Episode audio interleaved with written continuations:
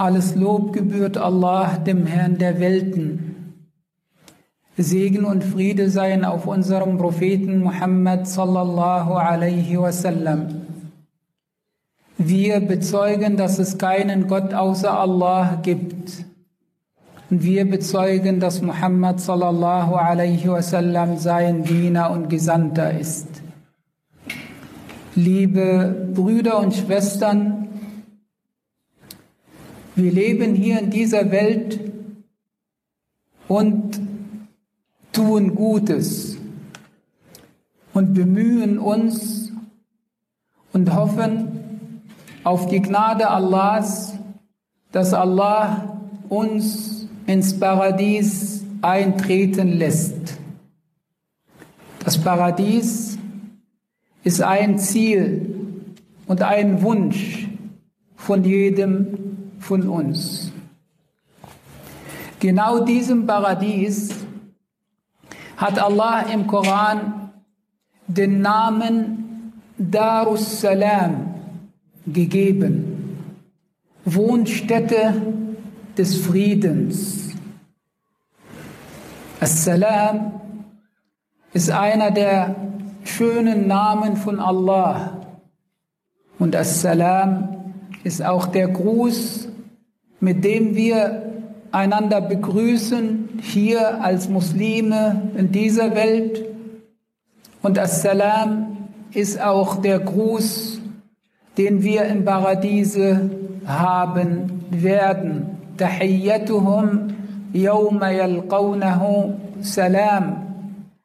Deren Gruß an dem Tag, an dem sie ihm begegnen, also Allah begegnen wird, Friede sein, Salam. Diese Bezeichnung Darus Salam, Wohnstätte oder Bleibe des Friedens, finden wir in zwei Suren im Koran. Einmal finden wir das in der sechsten Sure, Al-An'am, dort im Vers 127. لهم دار السلام عند ربهم وهو وليهم بما كانوا يعملون Für sie, also für die Gläubigen, wird eine Wohnstätte des Friedens sein.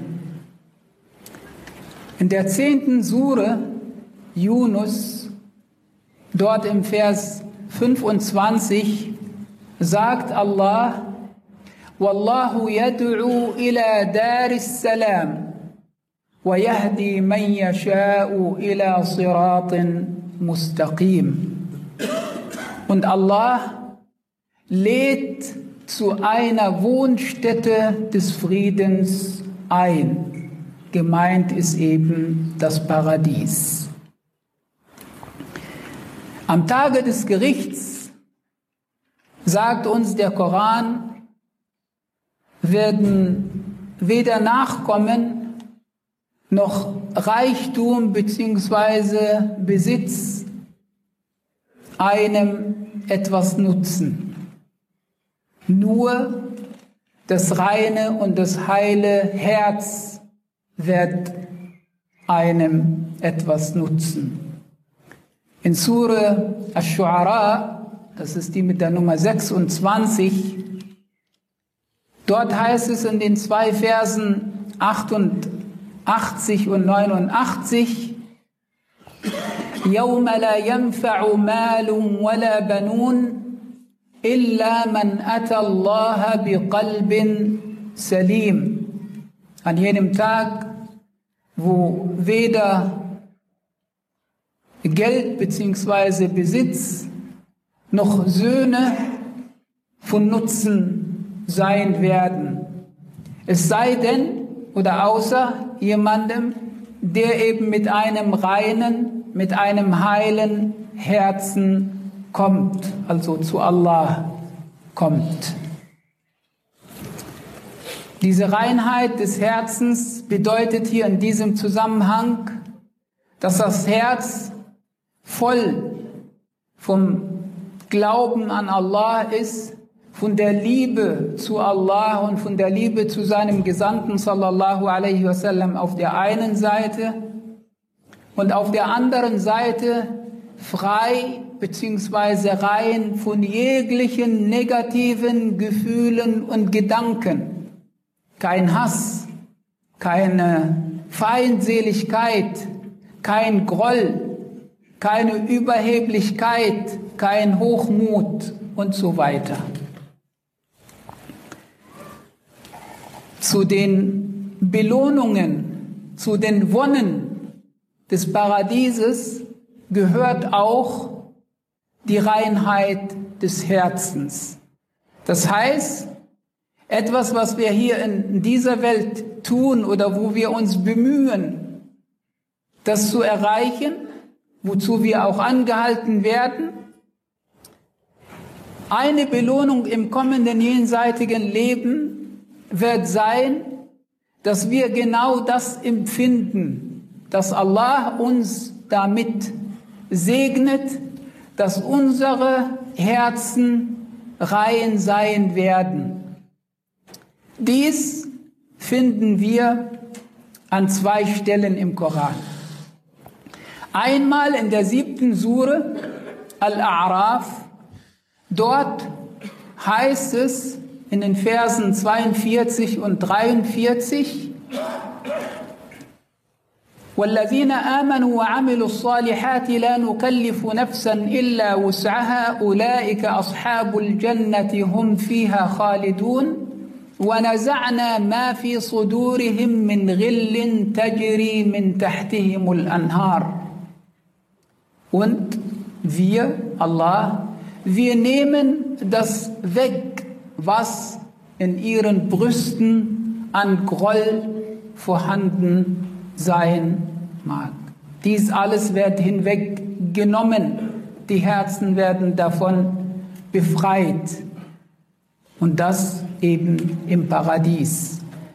Ähnlich heißt es auch in der Sure Al-Hijr, das ist die mit der Nummer 15, dort im Vers 47, ونزعنا ما في صدورهم من غلا إخوانا من غل إخوانا على سرر متقابلين und wir werden das hinwegnehmen, was in ihren Brüsten eben an Groll vorhanden ist. Und sie werden eben Brüder sein, auf Liegen, ruhend gegeneinander im Paradies sein. Das heißt hier an zwei Stellen, wie gesagt, dass diese Reinheit und diese Freiheit des Herzens von jeglichen negativen Gefühlen und Gedanken eben ein Merkmal der Bewohner des Paradieses sein wird. Das heißt, der Friede im Herzen, den wir hier in dieser Welt anzustreben haben, damit wir eben den haben, wird auch in Konsequenz sozusagen uns im kommenden jenseitigen Leben auch geschenkt in der Wohnstätte des Friedens im Paradies. Und damit man hinkommt zu dieser Reinheit des Herzens, ist es wichtig, dass man an sich arbeitet und dass man vergibt, dass man verzeiht. Wir haben dafür zwei schöne Beispiele im Koran. Einmal haben wir das Beispiel von Yusuf salam, dessen Geschichte in der gleichnamigen Sure erzählt wird, eben Yusuf, das ist die mit der Nummer 12. Und dort haben wir zwei schöne Stellen im Rahmen der Geschichte von Yusuf und seinen Brüdern, beziehungsweise dann auch von Yusuf und seiner Familie. An der einen Stelle im Vers 92 sagt er zu seinen Brüdern, لا تثريب عليكم اليوم يغفر الله لكم وهو أرحم الراحمين. Keine Schelte, kein Tadel soll euch treffen, nach all dem, was sie mit ihm getan haben. Er betet sogar noch für sie und sagt, Yaghfirullahu lakum, möge Allah euch vergeben. Wa huwa arhamur rahimin, er ist der barmherzigste der Barmherzigen. Später, im Vers 100 in der gleichen Sure, sagt Yusuf a.s. zu seinem Vater, يا أبت هذا تأويل رؤياي من قبل قد جعلها ربي حقا وقد أحسن بي إذ أخرجني من السجن وجاء بكم من البدو من بعد أن نزغ الشيطان بيني وبين إخوتي Er spricht zu seinem Vater und sagt, das ist doch die Deutung meines damaligen Traums. Und Allah hat das so kommen lassen und hat das mit, mit mir gut gemeint, dass er mich aus dem Gefängnis herausgebracht hat und euch zu mir gebracht hat aus dem Beduinenleben, in dem ihr wart. Nachdem der Satan zwischen mir und meinen Brüdern Zwietracht gestiftet hat. Das heißt, er geht mit keinem Wort darauf ein, was seine Brüder mit ihm getan haben. Dass sie ihn in den Brunnen hineingeworfen haben, das erwähnt er hier nicht. Dass seine Familie zu ihm gekommen ist, weil sie Hungersnot hatten oder haben, das erwähnt er auch hier nicht. Er geht sogar einen Schritt weiter und macht sich zu einem Beteiligten an dem Geschehen zwischen sich und seinen Brüdern, indem er sagt, nachdem der Satan zwischen mir und meinen Brüdern Zwietracht gestiftet hat. Hier haben wir ein sehr schönes Beispiel an Reinheit und an Freundlichkeit, an Vergebung, und entsprechend wird uns diese Geschichte in allen Details in dieser Sure erzählt. Ein anderes Beispiel haben wir von Abu Bakr, Gefährten des Propheten sallallahu alaihi wasallam. In der Sure An-Nur, da wird die Geschichte auch erzählt. Da gab es Leute, die unsere Mutter Aisha radiallahu anha verleumdet haben und ihr Unzucht vorgeworfen haben. Und dann kam eine Offenbarung von Allah, die sie freigesprochen hat von dieser Sünde. Unter denjenigen, die sie beschuldigt haben, war einer namens Mistah. Und dies war ein Verwandter von Abu Bakr, also vom Vater von Aisha, radiallahu anha. Und Abu Bakr hat für ihn gesorgt davor, hat immer wieder ihm gegeben, also ihm gespendet, sich um ihn gekümmert. Und dann kam dieses Ereignis und dann wollte Abu Bakr radiallahu anhu ihm, also diesem Misbah, nichts mehr geben. Und dann kam eine Ayah, das ist in Surah An-Nur, das ist die mit der Nummer 24, dort im Vers 22, sagt Allah, ولا يأتل أولو الفضل منكم والسعة أن يؤتوا أولي القربى والمساكين والمهاجرين في سبيل الله وليعفوا وليصفحوا ألا تحبون أن يغفر الله لكم والله غفور رحيم Diejenigen von euch, denen Allah mit Gunst und Reichtum gesegnet hat, da ausgestattet hat, die sollen eben denen geben, den Verwandten, den Bedürftigen und den Wanderern auf dem Wege Allahs. Und die sollen Nachsicht haben und vergeben. Wollt ihr nicht, dass Allah euch vergibt? Und Allah ist vergebend und barmherzig. Als diese Eier offenbart wurde, war die Antwort von Abu Bakr gleich, doch Allah, wir wollen, wir hoffen darauf, dass uns vergeben wird. Und entsprechend hat er seine Fürsorge für seinen Verwandten Mistah aufrecht erhalten und diese eben fortgesetzt.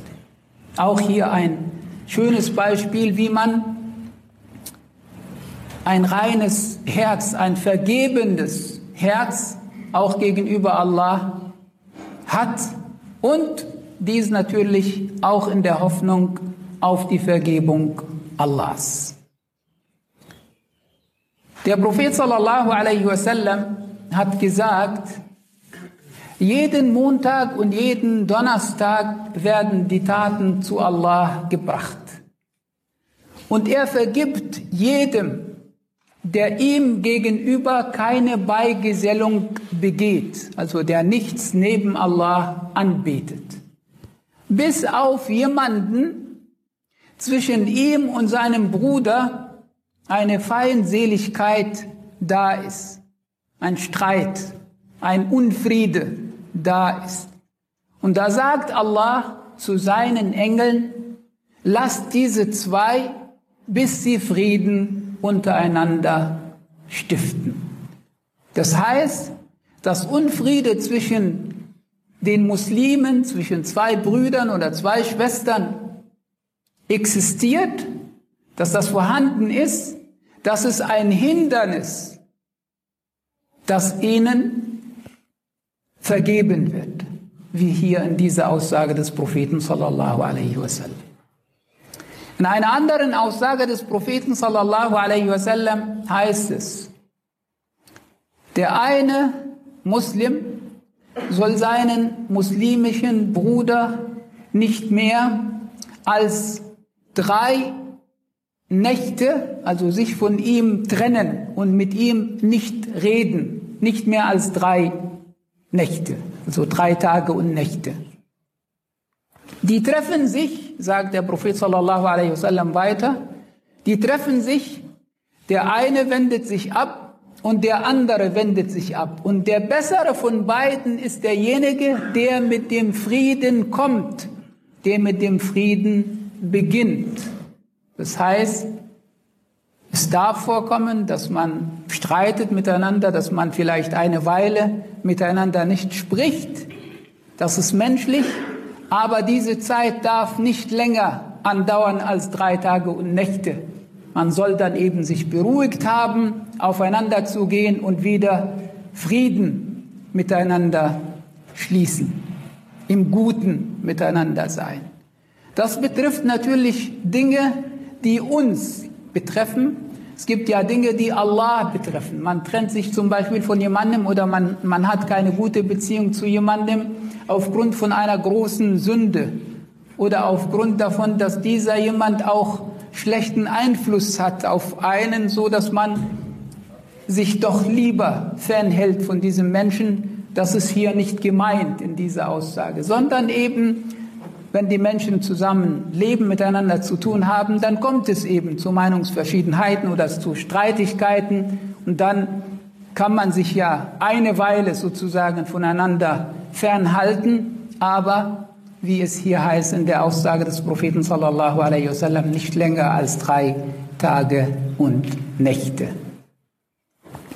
Weil diese Reinheit des Herzens anstrebenswert ist, aber dann doch nicht leicht zu erlangen ist, bedürfen wir auch der Hilfe Allahs dabei. Und entsprechend gibt es ein schönes Bittgebet des Propheten sallallahu alaihi wasallam, ein relativ langes. Am Anfang sagt der Prophet sallallahu alaihi wasallam, Rabbi a'inni wa la tu'in alay. Mein Herr, hilf mir und hilf den anderen nicht gegen mich. Und am Ende heißt es, Waslul sachimata qalbi und befreie mein Herz von jeglichen negativen Gefühlen und Gedanken. Von allem, was schlecht und negativ ist. Von Feindseligkeit, von Hass, von Neid und so weiter und so fort.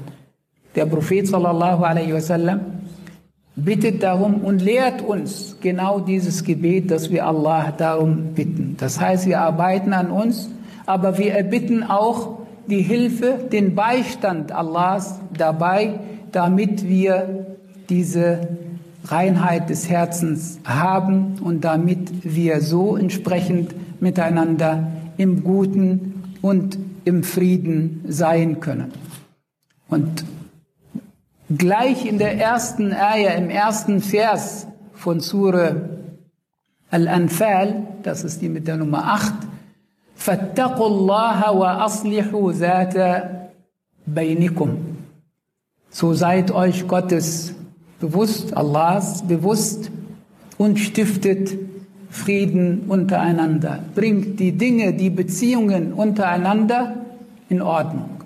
Das ist eben unsere Aufgabe. Wir sollten uns diese Verse des Korans und diese Aussagen des Propheten sallallahu alaihi wasallam zu Herzen nehmen und versuchen, diese in unser Leben, in unseren Alltag einfließen lassen. Möge Allah der Erhabene uns dabei helfen, das zu tun. Walhamdulillahi Rabbil Alamin.